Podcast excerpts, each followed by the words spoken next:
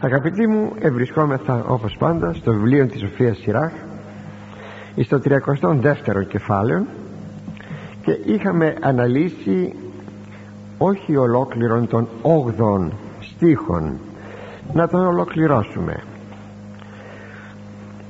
Τον, συγγνώμη, τον ένατον στίχων εν μέσω μεγιστάνων μη εξισάζου και ετέρου λέγοντος μη αδολέσχει σας υπενθυμίζω ότι ο σοφός Σιράχ αποτείνεται προς κάποια αποτείνεται προς τον αρχιτρίκλινον τον συμποσιάρχη αλλά μετά προς πρεσβύτερον ή πρεσβυτέρους προκειμένου να μιλήσουν το ενθυμίστε αυτό λέγαμε και μετά αποτείνεται και προς κάποιους κάποιον κάποιους νέους.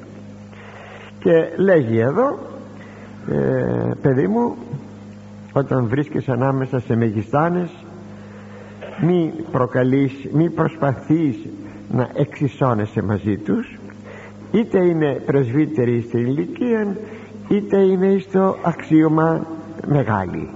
Μη εξισάζουν λοιπόν εν μέσω μεγιστάνων.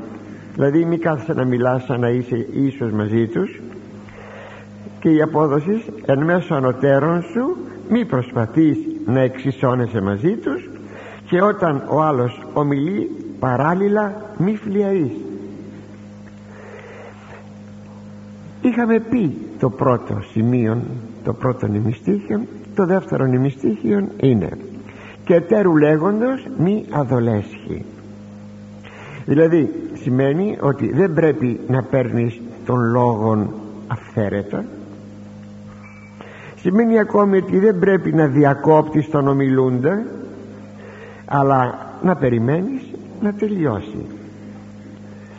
Σημαίνει ακόμη ότι όταν κάποιος ομιλεί δεν θα μιλάς και εσύ ταυτοχρόνως ώστε να μην τον προσέχεις.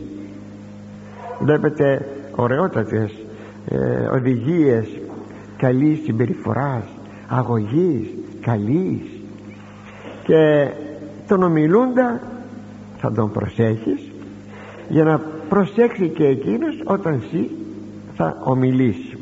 Συνήθως αν το έχετε προσέξει οι συζητητέ μάλλον όλοι μαζί μιλούν και θα έλεγε κανένας και κανένας δεν προσέχει. Μα όταν μιλάνε όλοι μαζί ποιος θα προσέξει; Την τέχνη του ομιλήν την δίδαξαν οι αρχαίοι Αθηναίοι ε, εκείνοι που ανέπτυξαν την φιλοσοφία και η φιλοσοφία όπως θα ξέρετε ένα άλλο της όνομα είναι διαλεκτική. Η διαλεκτική τέχνη. Να μπορείς να ομιλείς αλλά και να μπορείς να ακούς. Να ξέρεις πως θα μιλήσεις και να ξέρεις πως θα ακούσεις. Διαλεκτική τέχνη. Από το διαλέγομαι. Ανεπτύχθη στο έπακρον στην Αθήνα. Στην αρχαία Αθήνα. Αλλά θα λέγαμε ότι και ο Λόγος του Θεού σημειώνει αυτό το πράγμα ότι θα μάθεις και να ακούς θα μάθεις και να ομιλείς. Δεν θα μάθεις ποτέ να ομιλείς αν δεν μάθεις να ακούς. Και αυτό το βλέπουμε στα σαλόνια τα κοσμικά. Βλέπετε εκεί όλοι μαζί ομιλούν τότε ποιος ακούει αν όλοι μαζί ομιλούν; Και ακόμη κάνουν κάποια πηγαδάκια. Δηλαδή κάθονται τρεις-τέσσερις σε ένα καναπέ παράδειγμα. Μιλάνε οι δύο που είναι κοντά οι άλλοι δύο ανοίγουν άλλο θέμα. Γιατί αυτό εγώ κάποτε στο σπίτι μας στην Αθήνα εγώ προσωπικά κάτι με ρώτησαν και μετά άρχισαν και κάποιοι άλλοι να ομιλούν να φλιαρούν. Δεν έκανα τίποτα άλλο παρασκόθηκα και έφυγα έφυγα. Λέει αδελφοί μου ξέρετε έχει μάθει ένας να ομιλεί και άλλοι να ακούν. Ε βέβαια έτσι έχουμε μάθει. Ένας να ομιλεί και άλλοι να ακούν. Μετά εσύ ομίλησε ο παρακάτω ομίλησε. Ναι όλοι θα μιλήσετε αν θέλετε αλλά την ώρα που μιλάει ένας θα τον ακούτε όλοι οι άλλοι. Και ποια η αξία αν υποτεθεί ότι όλοι μαζί ομιλούμε μπορεί κάποιος να έχει κάτι πολύτιμο να πει.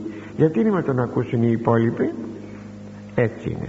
Γιατί αλλιώτικα αν δεν έχει κάτι σημαντικό να πει τότε φλιαρή και όλα όσα λέγονται είναι μια φλιαρία πιστεύω να συμφωνείτε. Και όταν θα βρίσκεστε σε κοσμικά σαλόνια αυτό δείξατε το. Κάποτε να διορθώνονται τα πράγματα. Εδώ βλέπετε στο ραδιόφωνο όταν μιλούν δύο.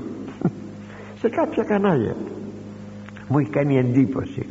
Όταν μιλούν δύο μιλάνε και οι δύο μαζί κύριε Λέισον λέω. Κύριε Λέισον ή παίρνουν τηλέφωνο κάποιον με τον οποίο θέλουν να συζητήσουν. Μιλάει εκείνος μιλάει και ο δημοσιογράφος από το σταθμό. Ε τώρα ποιον να ακούσω; Ποιον να ακούσω; Τον έναν τον άλλον πως γιατί ξεχάσαμε ότι η ομιλία η συνδιάλεξη είναι τέχνη. Και αυτή η τέχνη είναι πολύ ωραία. Και όταν ξέρετε σε μία συντροφιά ε, ξέρουν να μιλούν εκεί οι όσοι βρίσκονται τότε αυτή η συντροφιά είναι μία απόλαυση. Αν κάποιος διηγείται ένα παραμύθι πέστε μου θα τον διακόπταμε.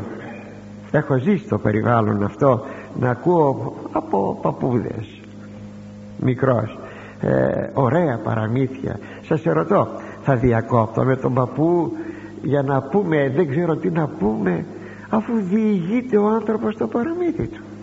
Αν θέλουμε κάτι θα το ζητήσουμε εις το τέλος. Ή μέσα σε μια τάξη όταν ο καθηγητής ο δάσκαλος κάνει μάθημα θα πετιόμαστε εμείς να σηκώνουμε το χέρι μας ή δεν ξέρω να μιλάμε αυθαιρέτως. Δεν είναι σωστό πράγμα. Έτσι λοιπόν θα πρέπει να μάθουμε να, να μάθουμε την τέχνη του ομιλήν η οποία είναι μια επιστήμη πραγματικά. Είναι μια αγωγή που πρέπει να την αποκτήσουμε. Και έτσι θα προσέθετα όταν κάποιος ομιλεί και υποτίθεται ότι είναι διάλογος είναι συζήτησης. Την ώρα που ομιλεί ο άλλος έχουμε τον καιρό εμείς να σκαρώσουμε τη λέξη τη βάζω μέσα σε εισαγωγικά την απάντησή μας διότι πρέπει κάποιος χρόνος να υπάρξει την ώρα που ακούω τον άλλον να οικοδομήσω τη δική μου απάντηση. Πότε θα το κάνω αυτό όταν ομιλώ και εγώ. Και έτσι λοιπόν σας ξαναλέγω μια τέτοια όμορφη κατεπιστήμη συζήτησης είναι επαναλαμβάνω μια απόλαυση. Και προχωρούμε στον δέκατον στίχον προβροντής κατασπεύδει αστραπή και προ εσχυντηρού προελεύσεται χάρις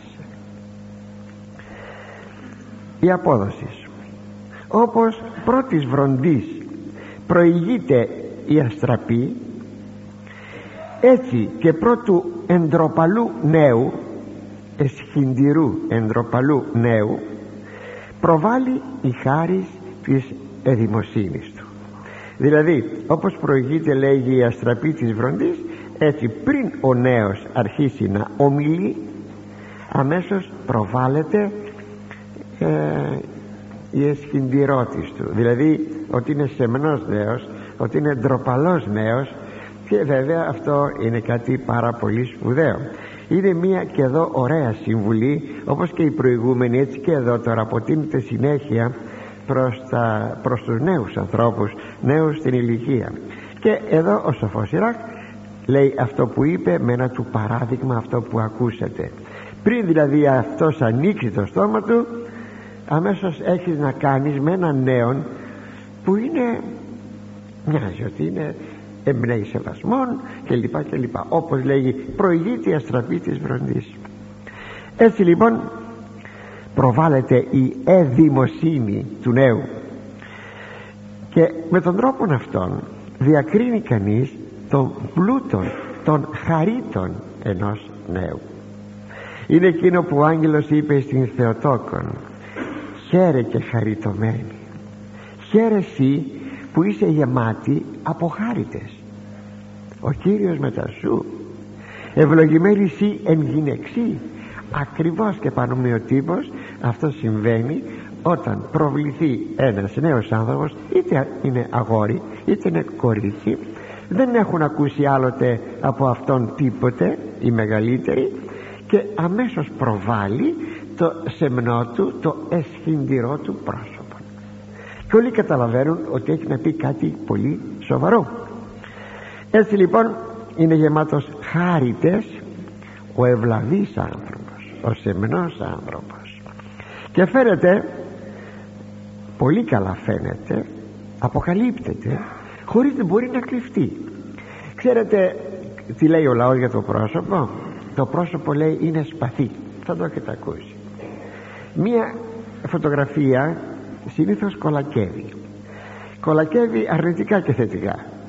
Αλλά το πρόσωπο το ζωντανό πρόσωπο πάντοτε είναι σπαθί δηλαδή αμέσως κρίνεις μερικά πράγματα. Γι' αυτό όταν ε, κάποιοι θέλουν υπάλληλο στο μαγαζί τους και λοιπά και λοιπά ε, θέλουν κάποιον. Αμέσως δεν είναι αρκετό να βάλουν την αγγελία και να πάρουν ε, απάντηση γραπτή ή φωτογραφία μαζί με την απάντηση να ειδούν το πρόσωπο.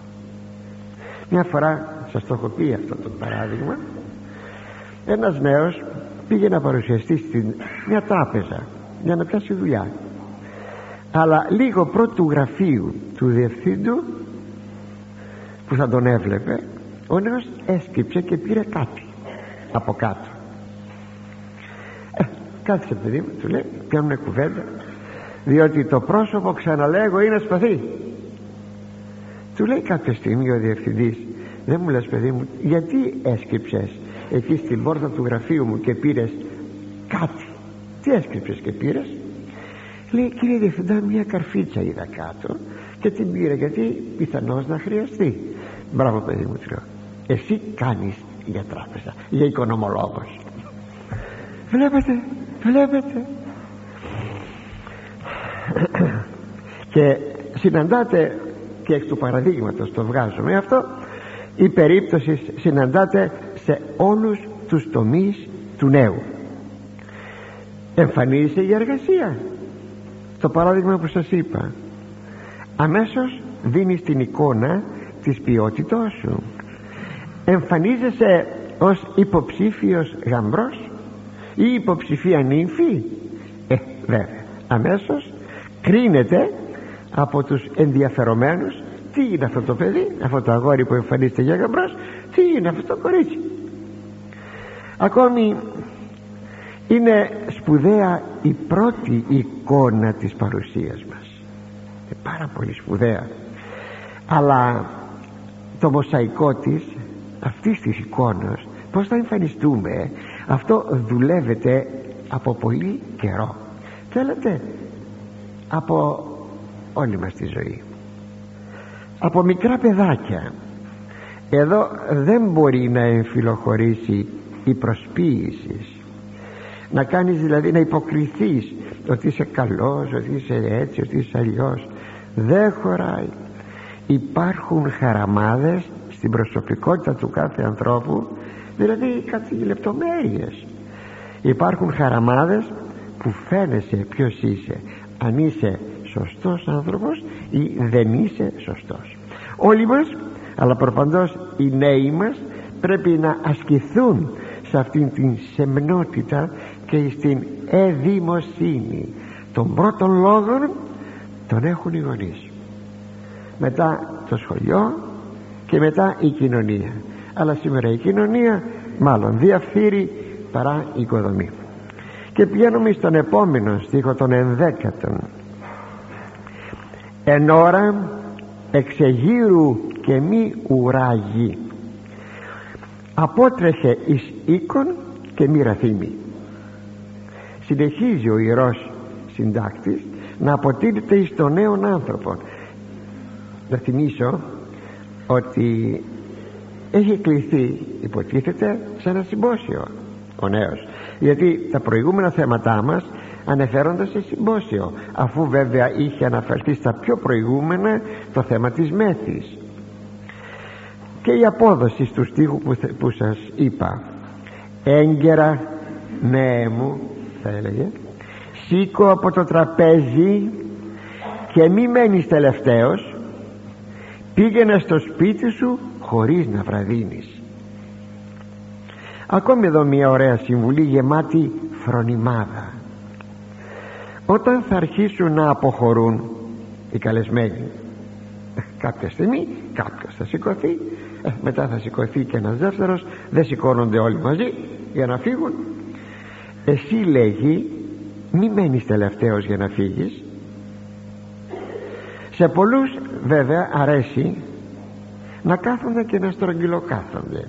Ενώ φεύγουν κάποιοι όποιοι πρώτοι κάποιοι θέλουν να μένουν. Και μένουν και μένουν. Αυτό βέβαια φαίνει σε δύσκολη θέση τους νοικοκυρέους διότι μπορεί να έχουν κάτι να κάνουν να μαζέψουν το τραπέζι να πάνε να κοιμηθούν ενδεχομένως και, και κάποιοι καθυστερούν δεν φεύγουν. Συνέ μου όμως μη μείνεις να φύγεις τελευταίος. Εκείνοι που μένουν είναι η περιώνυμη αρμένικη επίσκεψη. Θα έχετε ακούσει. Αρμένικη βίζιτα το λέει ο λαός μας. Σε κάθε, κάθε μας επίσκεψη πρέπει να έχουμε την συνέστηση του χρόνου. Και τι σας είπα ξεχνιόνται πολύ ώστε να μην γίνομαι αντιπαθής και φορτική. Όλα βλέπετε και ο χρόνος ακόμη προπαντός ο χρόνος όλα με μέτρο. Και ο χρόνος με μέτρο. Ναι με μέτρο. Να ξέρω πόσο θα καθίσω σε μια επίσκεψη. Όταν μάλιστα ο χώρος είναι στενός λέω τώρα επιμέρους σημεία. Περιμένουν οι άνθρωποι και άλλους επισκέπτες. Ε, θα σηκωθούμε να φύγουμε. Να χωρέσουν και κάποιοι άλλοι. Και εδώ συνιστά ο σοφός Ιράχ το εξής. Φεύγοντας να πας στο σπίτι σου. Θα το υπογραμμίσω γιατί έχω κάποια πραγματάκια να σχολιάσω. Φεύγοντας να πας στο σπίτι σου. Μη χρονοτριβείς τους δρόμους θα πει κάτι πιο κάτω και θα το ολοκληρώσετε. Μη χρονοτριβείς τους δρόμους. Τι θα πει χρονοτριβώς στους δρόμους; Άλλο πάλι αρέσει η βία εις τους νέους ανθρώπους να μένουν στους δρόμους. Φεύγουν βέβαια από αυτό το συμπόσιο. Μπορούν να πούν μερικοί μεταξύ τους πάμε για καφέ εκεί. Πάμε για παγωτό εκεί ε, και λοιπά. Οπότε πηγαίνουν σε διάφορα κέντρα μετά από την επίσκεψη σε καφετέριες, σε μπαρ, σε αυτά τα που φυτρώνουν σαν ε, μανιτάρια στην εποχή μας και που βέβαια δεν είναι καλός τόπος αυτά τα πράγματα.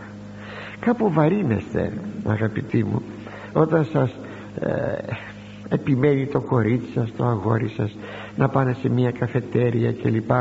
Σου λέει θα είμαι με τις φίλες μου μα εκεί που θα πάει θα είναι ο άλλος με τους φίλους του.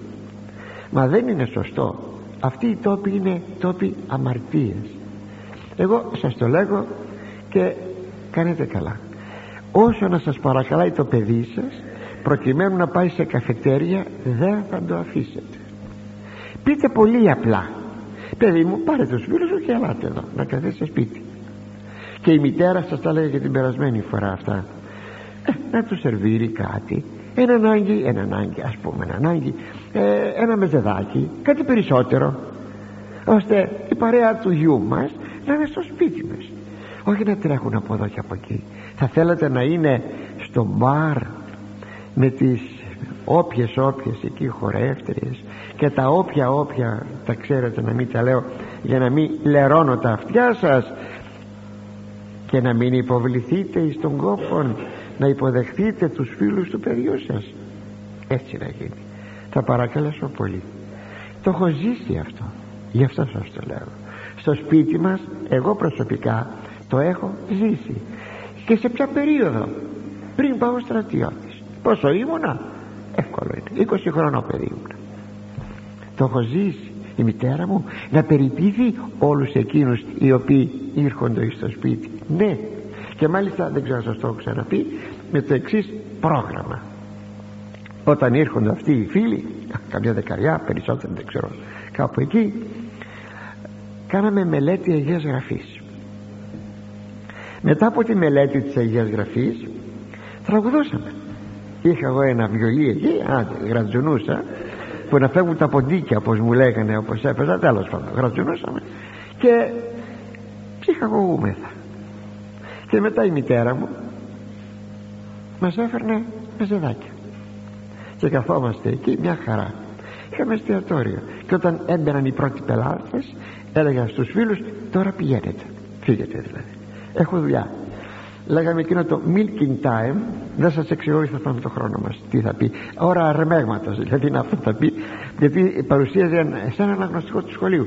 Ένα, σε ένα χωριό που μεζευόντουσαν οι άνθρωποι στο σπίτι ενός ήταν αγιαλαδοτρόφοι και ο μεγαλύτερος έλεγε μια στιγμή milking time χρόνος αρμέγματος όλοι φεύγαν πήγαιναν να αρμέξουν και ξαναγύριζαν πάλι στο σπίτι που έκαναν εκεί τη βεγγέρα τους. Υπάρχει αυτά αμαρτία; Όχι βεβαίως. Γι' αυτό σας είπα μάθετε τα παιδιά σας να μένουν στο σπίτι και αν έχετε κορίτσι να έρθουν, να έρθουν οι φιλανάδες του κοριτσιού.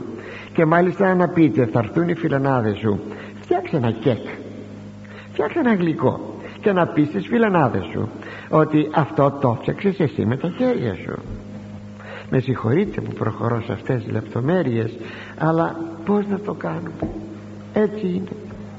Έτσι λοιπόν μη χρονοτριβείς τους δρόμους. Πήγαινε στο σπίτι σου. Οι δρόμοι δεν είναι καλός τόπος να χαζεύουμε. Θα πάμε στο σπίτι μας. Και ο επόμενος στίχος έρχεται να μας πει ο δωδέκατος τι θα κάνουμε στο σπίτι μας. Λέει λοιπόν εκεί παίζε και πει τα ενθυμήματά σου και μη αμαρτήσεις λόγω υπερηφανίας δηλαδή εκεί στο σπίτι σου παίξε διασκέδασε. Κάνε ό,τι επιθυμείς. Πρόσεχε όμως μη σκεφτείς υπερήφανα η αυτή σου τη στάση. Εδώ βέβαια στο δρόμο είπαμε δεν πρέπει να χαζεύουμε αλλά ούτε στο ξένο σπίτι ξένο σπίτι θα κάνουμε.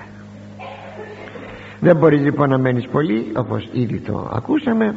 Δεν έχεις εκεί περιθώρια έχεις όμως περιθώρια και στο σπίτι σου μπορεί φεύγοντας να πας με ένα φίλο σου στο σπίτι σου. Έτσι λοιπόν μένει μόνο τώρα ο χώρος του σπιτιού σου. Προφανώς το χωρίον όπως σας είπα αποτείνεται στον νέων άνθρωπων που βάζει ο σοφός Ιράχ περιορισμούς στο ξένο σπίτι. Εκεί θα είσαι προσεκτικός. Σε όλη αυτή όμως τη διατύπωση που έχει ο σοφός Σιράχ γίνεται υπενιγμός στο πρόβλημα της ψυχαγωγίας. Υπενιγμός στο πρόβλημα της ψυχαγωγίας. Ξέρετε ότι είναι ένα πάρα πολύ σπουδαίο πρόβλημα; Και φαίνεται ότι από την εποχή εκείνη γιατί όχι απασχολούσε τους νέους το πρόβλημα αυτό της ψυχαγωγίας.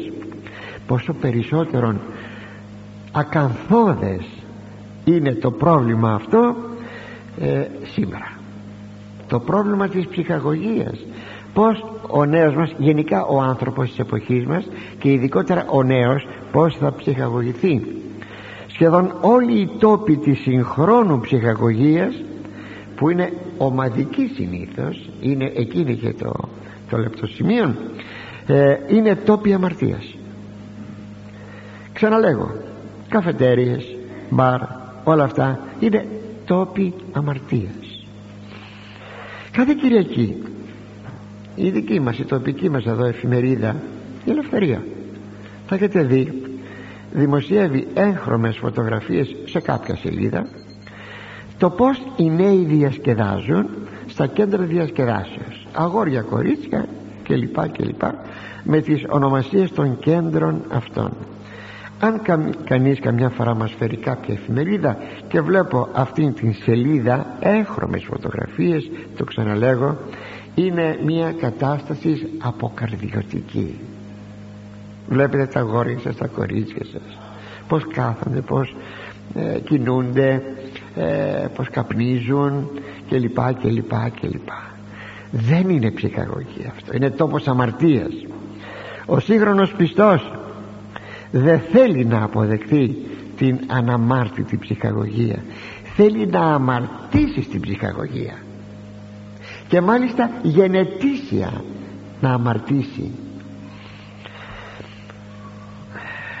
Έτσι από την καφετέρια μέχρι την τηλεόραση μέχρι τις, ε, τους χορούς, τους έξαλλους χορούς και τα λοιπά και τα λοιπά παντού βλέπει κανένας διάχυτη, διάχυτη την αμαρτία. Γι' αυτό ο χριστιανός των ημερών μας δεν έχει και δεν μπορεί να έχει πνευματική προκοπή. Παιδιά που εξομολογούνται. Εξομολογούνται συχνά σας το λέω με παράπονο αυτό το πράγμα. Ακούν αυτή τη μοντέρνα μουσική και συχνάζουν σε τόπους που χορεύουν τη μοντέρνα μουσική πώς να σας το πω. Εάν λοιπόν τα παιδιά μας που εξομολογούνται και κοινωνούν έτσι κινούνται τα παρακάτω παιδιά. Πως που δεν υπάρχει κανένας φραγμός.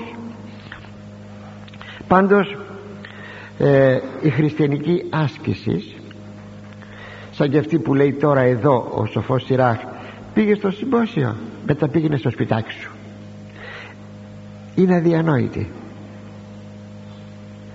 όσο το πρόβλημα της ψυχαγωγίας μένει ανοιχτό η ποιμαντική εργασία της Εκκλησίας εκκλησιασμός κοινωνία, εξομολόγηση κατηχητικά σχολεία κτλ όλα αυτά ή όλη αυτή η ποιμαντική εργασία πέφτει στο κενό. Δεν κάνουμε τίποτα. Σας το βεβαιώνω. Πάμπολες φορές τόσο πολύ απογοητεύομαι ώστε μου έρχεται να, να σταματήσω. Όταν πρότινος διάβασα σε ένα έντυπο. Τι είχε πει ο πατήρ Φιλόθεος Ζερβάκος; Και το έδειχνα στους πατέρες. Ξέρετε τι είχε πει; Είναι γνωστό ότι ο πατήρ Φιλόθεος Ζερβάκος γύριζε όλη την Ελλάδα. Εξομολογούσε και μάλιστα ερχόντανε και στη Λάρισα. Θα τον θυμόσαστε Λαρισαίοι πιθανώς εξομολογούσε καθόταν μερικές μέρες έφευγε. Έρχονταν και στη Μητρόπολη μας έδινε το παρόν του κλπ. Λοιπόν διάβασα τι είπε. Από εκείνα τα όποια που έχει πει. Είχε τόσο πολύ απογοητευτεί γιατί λέγει όπου πήγε κήρυξε δίδαξε έκανε έδειξε δεν άκουγαν οι άνθρωποι. Δεν εφήρμαζαν δεν έκαναν τίποτα και τόσο πολύ είχε απογοητευτεί ώστε επιθυμούσε να πεθάνει. Ναι φτάνουμε στο σημείο αυτό. Δεν μπορούμε να βλέπουμε τους χριστιανούς μας παρά την λιπαράν πνευματική τροφή να κινούνται κατά τρόπον που σαν να μην άκουσαν τίποτα στη ζωή τους. Ε δεν απογοητεύεσαι. Και πήρα θάρρος στην απογοήτευση εννοείται αν το λέει αυτό ο πατήρ Φιλόθεος Ζερβάκος πόσο περισσότερο θα το έλεγα και εγώ. Ναι αγαπητοί μου έτσι είναι. Λοιπόν ας προχωρήσουμε.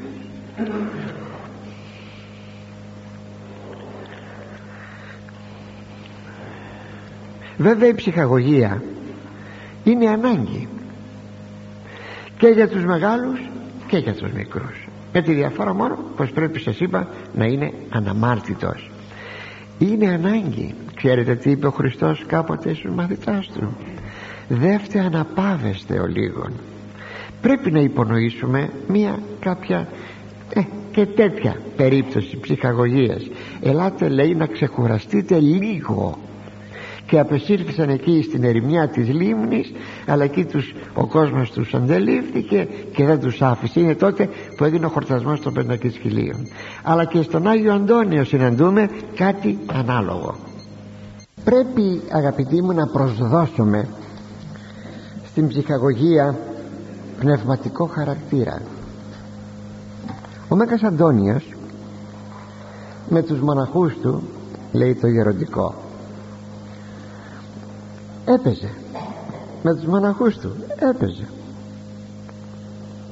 Και πέρασε ένας κυνηγός και του λέει μπα ο Αντώνιος ο ασκητής ο μεγάλος ασκητής παίζει και του λέει είχε αυτός το τόξο του κυνηγός ήταν του λέγει δεν μου λες εάν το έχεις τανισμένο διαρκώς την νευράν του τόξου συνεχώς τανισμένη τι θα γίνει; Του λέει θα, χαλαρώ, θα, θα χάσει την ιδιότητα του τανίσματος που έχει το ίδιο πράγμα και εδώ. Σπάζει χαλάει η νευρά του ανθρώπου.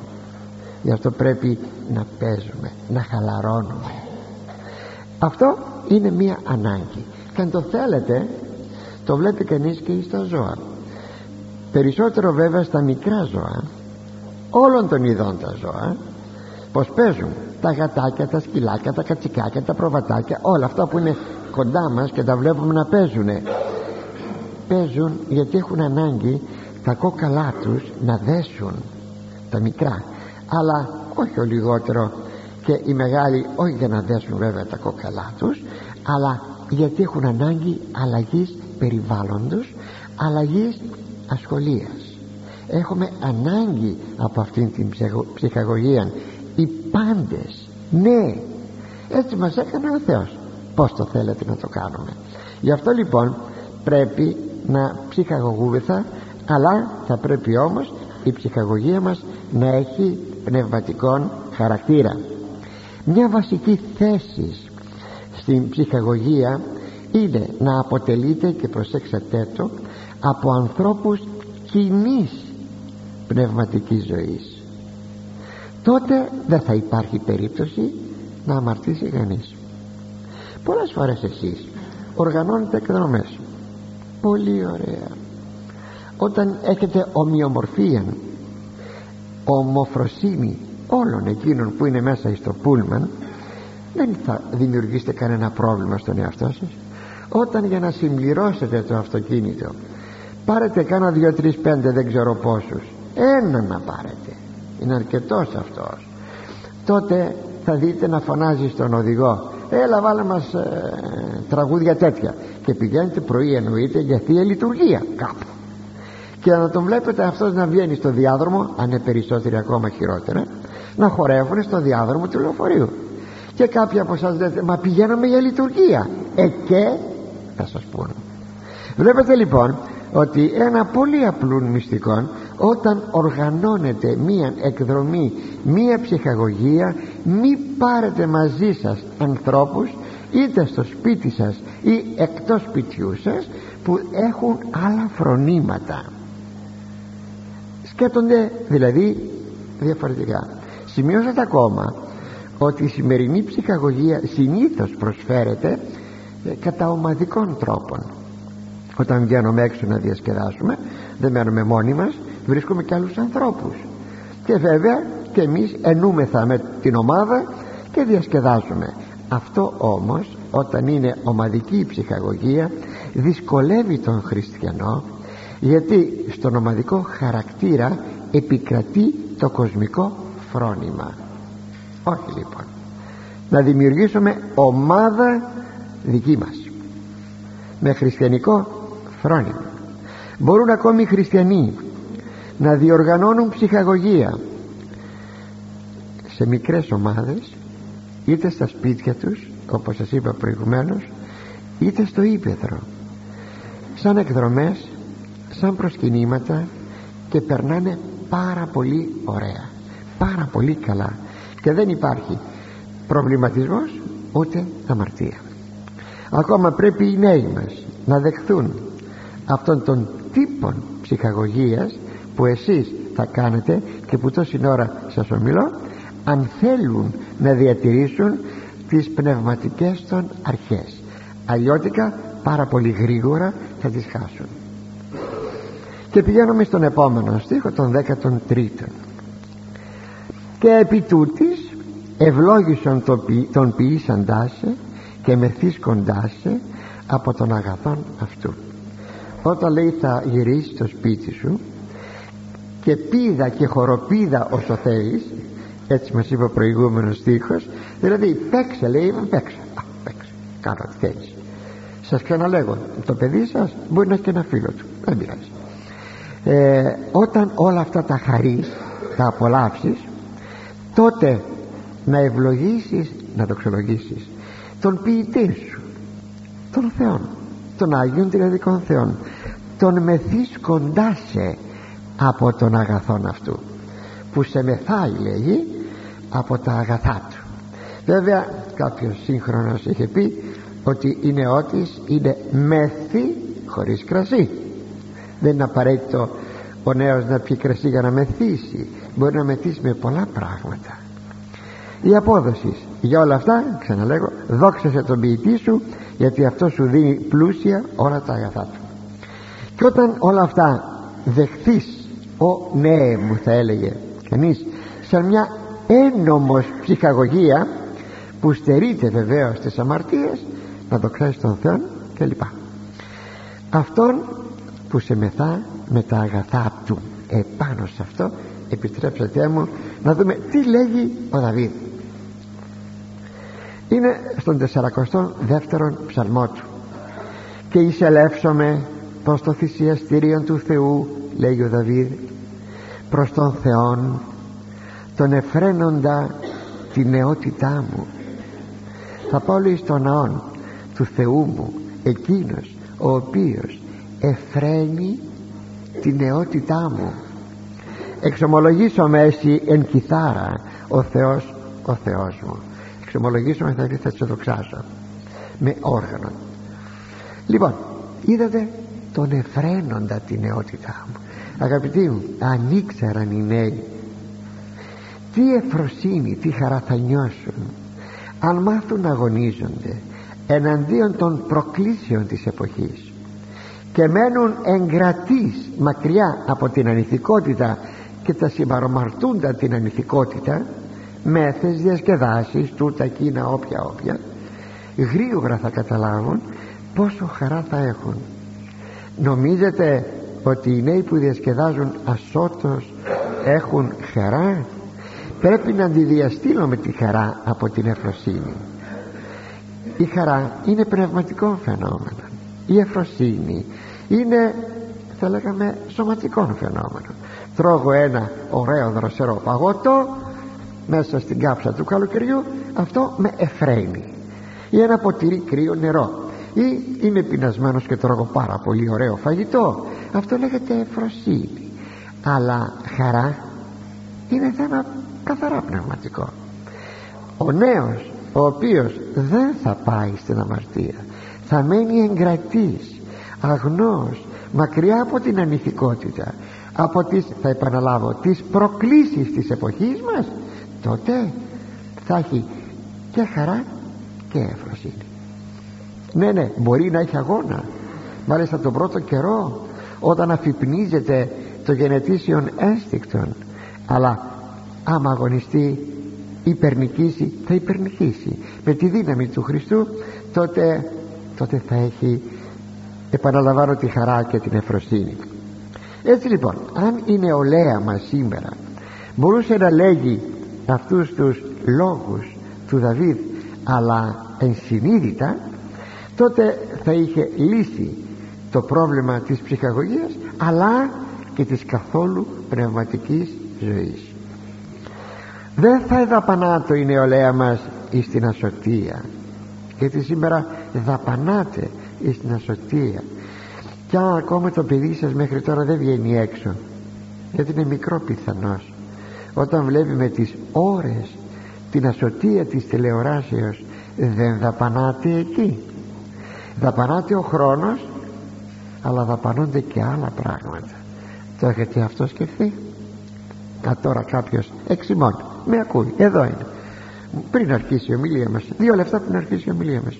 Μου έδειξε ένα περιοδικό παιδικό περιοδικό με εικόνες σαν και αυτές που προβάλλει τηλεόραση και μάλιστα ίσως την παιδική ώρα.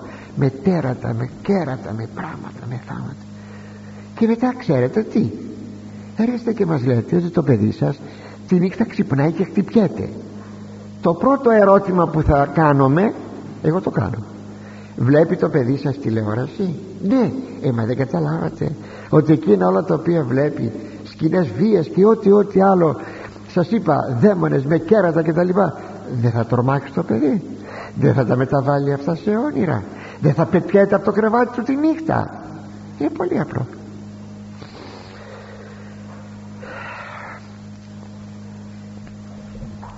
είναι χαρακτηριστική αυτή η λέξη των μεθύς κοντά σε. Ήδη την ανέλησα που δείχνει έναν υπερπλεονασμό της χαράς και της εφροσύνης γι' αυτό πολλά σε τούτο συντελούν.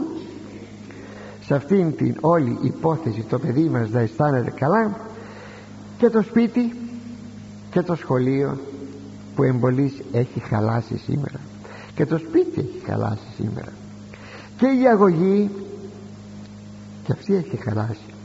Και η εποχή η εποχή μας. Ζούμε σε μια εποχή παρακμής. Δεν νομίζω να μην το αποδέχεστε αυτό ότι ζούμε σε μια παρακμής εφόλου του φάσματος της πραγματικότητας και της κοινωνικότητας. Αλλά όταν όμως αυτοί οι παράγοντες συντελέσουν στο παιδί και προπαντός στην αγαθή του προαίρεση τότε μόνο θα μπορεί να λέγει εκείνο το οποίο λέγει ο ψαλμοδός. Ότι ο Θεός είναι ο εφραίνων τη νεότητά μου. Και πηγαίνουμε στον επόμενο στίχο αγαπητοί τον 14ο λέγει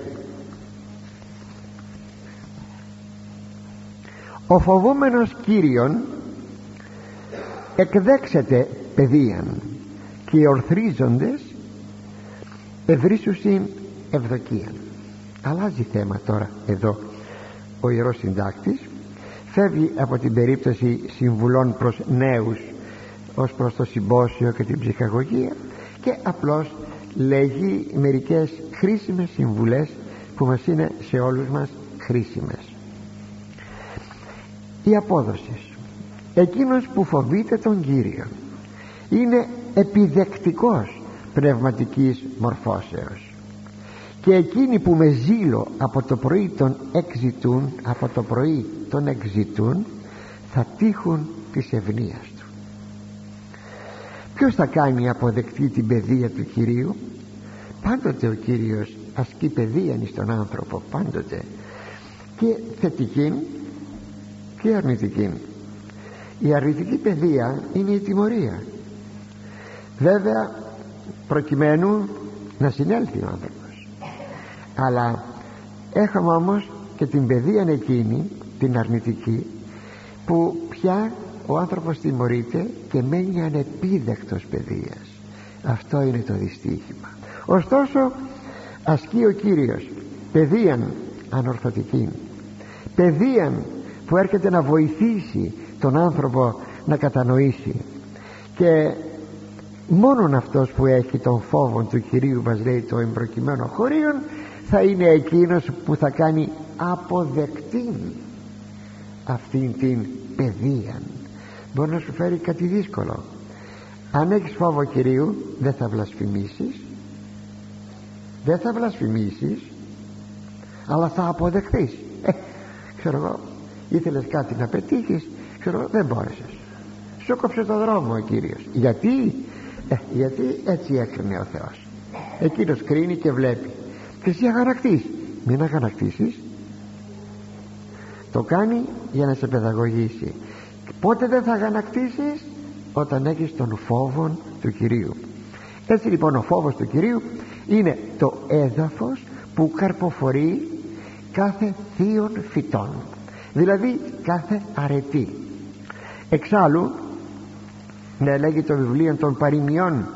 Στο πρώτο κεφάλαιο είναι αρχή σοφίας φόβος Κυρίου εδώ η σοφία εμπροκειμένου γιατί το όνομα σοφία έχει πάρα πολλές ονομασίες θα πει αρχή αρετής.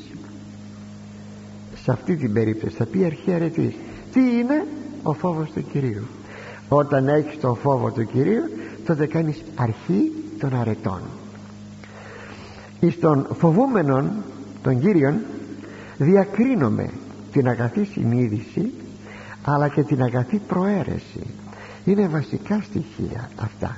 Μάλιστα οι πατέρες λένε ότι όταν σε μια παιδαγωγία του Κυρίου σκληρή ίσως βλασφημίσεις σημαίνει δεν απεδέχθεις την παιδεία του Κυρίου όταν όμως δείξεις υπομονή σημαίνει απεδέχθεις την παιδεία του Κυρίου ακόμη το χωρίο που διαβάσαμε λέγει το εξής ότι οι ορθρίζοντες ευρύσουσιν ευδοκίαν εκείνοι που ορθρίζουν δηλαδή σηκώνονται πρωί αυτοί λέει θα βρουν ευδοκίαν δηλαδή την εύνοια του Θεού. Ορθρίζει ποιος ορθρίζει λέει σηκώνεται με τον όρθρον ορθρίζει ο προκομμένος άνθρωπος. Σε όλους τους τομείς της ζωής του ο προκομμένος άνθρωπος. Ορθρίζει ακόμη στην προσευχή του. Αν θέλετε θα, σας είχα, θα είχα να σας πω και ελάτε να με διαψεύσετε. Το ξέρω. Πολλοί από εσάς και κύριοι και κυρίες σηκώνεστε ξημερώματα. Και πιο νωρίς και τέσσερις και τρεις το πρωί να κάνετε προσευχή. Ναι παρακαλώ ναι. Και σας βεβαιώνω ότι σας ζηλεύω. Σας χαίρομαι. Έτσι λοιπόν ορθρίζει κανείς και στην προσευχή είναι ησυχία λέει ωραιότατα ο Μέγας Βασίλειος. Είναι η ωραιότερη ώρα να κάνει κανείς την προσευχή του. Όλοι κοιμώνται. Και στο σπίτι μας και στη γειτονιά. Και η πόλη κοιμάται. Να σηκωθείς να κάνεις την προσευχή σου τι ωραία που είναι. Και μάλιστα καλοκαίρι στο ύπεδρο στην ταράτσα επάνω στον εξώστη αν δεν σε απασχολούν τυχόν τυχόν εκείνη την ώρα κάποιοι περαστικοί. Ακόμη ο άνθρωπος αυτός ορθρίζει και στα έργα του. Θα πάει πρωί στη δουλειά του. Με την ευκαιρία μια που μιλάμε πάνω στο ορθρίζω πολλοί το πρωί δεν κάνουν την προσευχή τους σηκώνονται τι ώρα θα σηκωθούν και συνήθως αργά και γρήγορα γρήγορα. Κάνουν απλώς το σημείο του σταυρού. Το σημείο του σταυρού αγαπητοί μου δεν είναι προσευχή. Το σημείο του σταυρού δεν είναι προσευχή. Πως θα το κάνουμε; Ή σαν να βάζεις πάνω σε ένα έγγραφο που είναι άδειο δεν έχει γραφτεί το κείμενό του να βάζεις από κάτω μια σφραγίδα. Ε και τι λέει τώρα αυτή η σφραγίδα; Θα σφραγίσεις το κείμενο του εγγράφου που θα είναι το περιεχόμενο της προσευχής σου. Έτσι λοιπόν κάνοντας ένα βιαστικό σταυρό συγχωρούνται και φεύγουν γρήγορα γρήγορα για να πάνε στην ε, δουλειά τους. Όχι αγαπητοί μου θα κάνουμε και το πρωί την προσευχή μας. Έχει μαλλιάσει η γλώσσα μου. Να το λέγω αυτό γιατί εμάλιασε θα μου πείτε.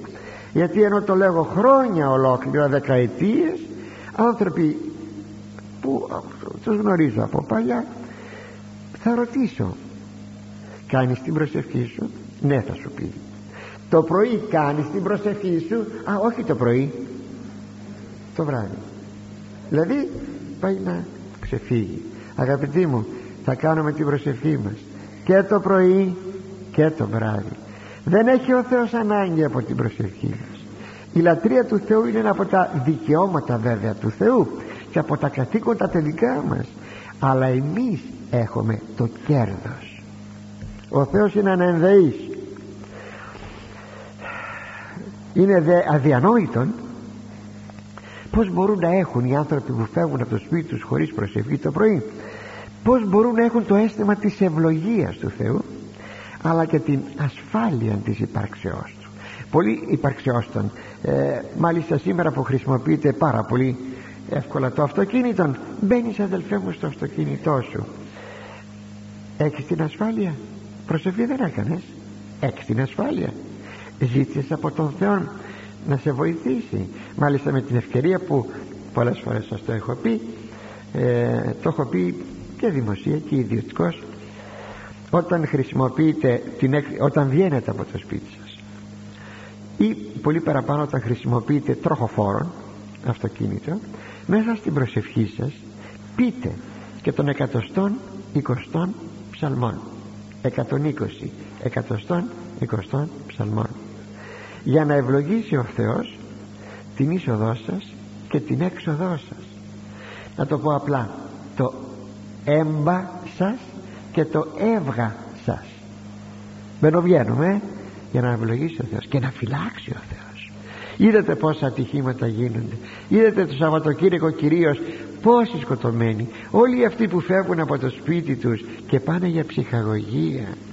Θα φανταζόντουσαν ποτέ ότι θα μπορούσαν να φτάσουν ακόμα και ολόκληρη η οικογένεια να ξεκληριστεί λοιπόν να λέμε την ευχή αυτή. Είναι ένας ψαλμός με 6-8 χωρία. Είναι πολύ μικρός ψαλμός. Πάρα πολύ μικρός έτσι λοιπόν οι άνθρωποι ταξιδεύουν εμπορεύονται κλείουν συμφωνίες τα πάντα μετέρχονται ερήμην της ευλογίας του Θεού.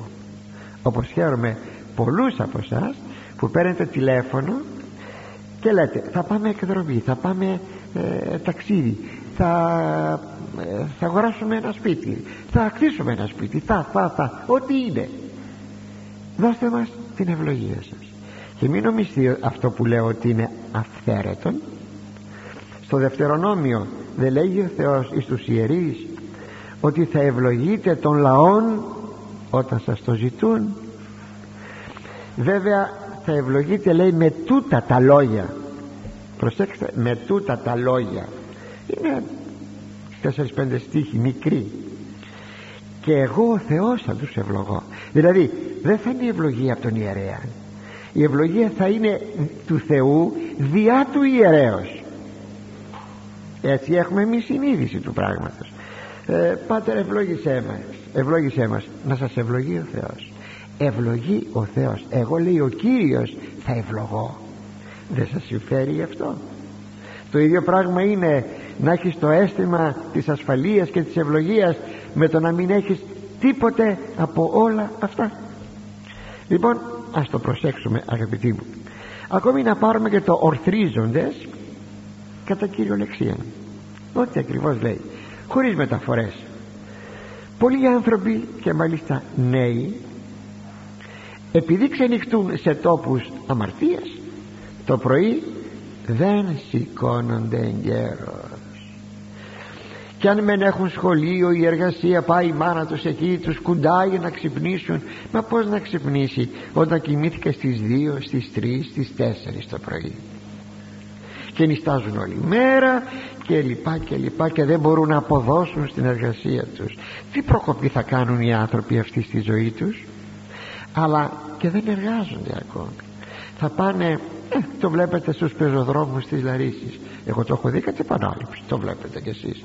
Ε, από τις 9-10 η ώρα αφού θα σηκωθούν κάπου εκεί αγόρια και κορίτσια. Υποτίθεται δεν έχουν σχολείο ή αν υποτιθεί ότι ε, υπάρχει κατάληψη στο σχολείο θα τους δείτε σε εκείνες τις ξαπλωτές των καφετεριών ε, πάνω στο πεζοδρόμιο ε, και εκεί κάθονται πίνουν τον καφέ στο τσιγάρο τους περνάμε. Όπως περνάτε και εσείς περνάμε και λέμε αχ βρε παιδιά αχ βρε κοπέλες μου αχ βρε παλικάρια μου δεν έχετε δουλειά να κάνετε; Και ξαπλώνεστε ξαπλώνετε την αρίδα σας με συμπατάτε πρωί πρωί εκεί τι προκοπή θα κάνετε στη ζωή σας; Οι δύο κοπέλες δεν έχουν δουλειά να κάνουν στο σπίτι τους; Τι κρίμα θα πάνε το μεσημέρι να φάνε και ένας που πηγαίνει να φάει το μεσημέρι γιατί έτσι κινείται ξέρετε πως λέγεται. Χαρά μου φάεις. Γιατί δεν εργάστηκε. Εργάστηκε. Γι' αυτό λοιπόν αγαπητοί μου προσέξτε και τα παιδιά σας προσέξτε. Μην γίνουν χαραμοφάικα. Προσέξτε. Ναι. Και πηγαίνουμε αγαπητοί στον επόμενο των 15 στίχων ο ζητών νόμων εμπληστήσετε αυτού. Και ο υποκρινόμενος σκανδαλιστήσετε εν αυτό. Και η απόδοση.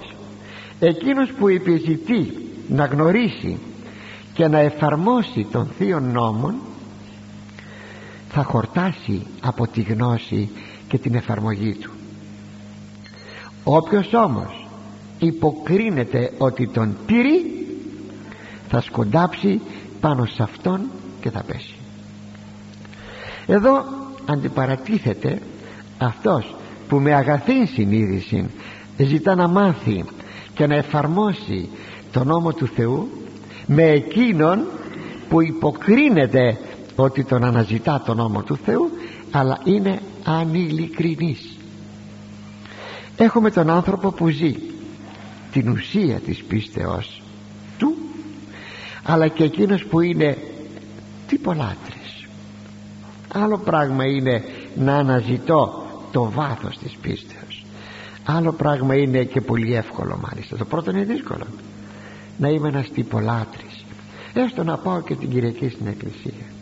Έστω να πάω και να κοινωνήσω.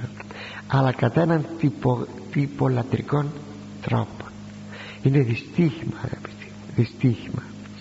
Τελικά ο τυπολάτρης μας λέει το χωρίον θα σκοντάψει και θα πέσει και θα αποκαλυφθεί η τυπολατρία του.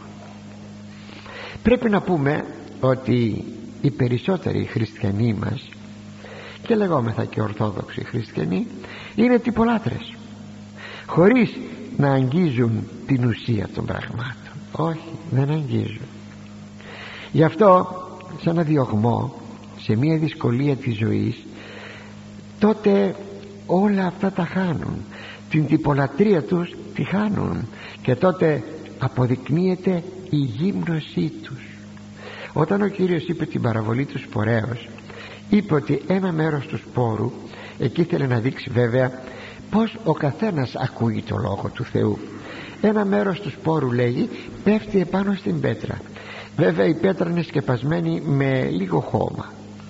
Οπότε εκεί θα φυτρώσει ο σπόρος αλλά όταν πάει να αυξηθεί τότε επειδή από κάτω είναι πέτρα δεν υπάρχει ικμάδα δεν υπάρχει υγρασία και ξεραίνεται.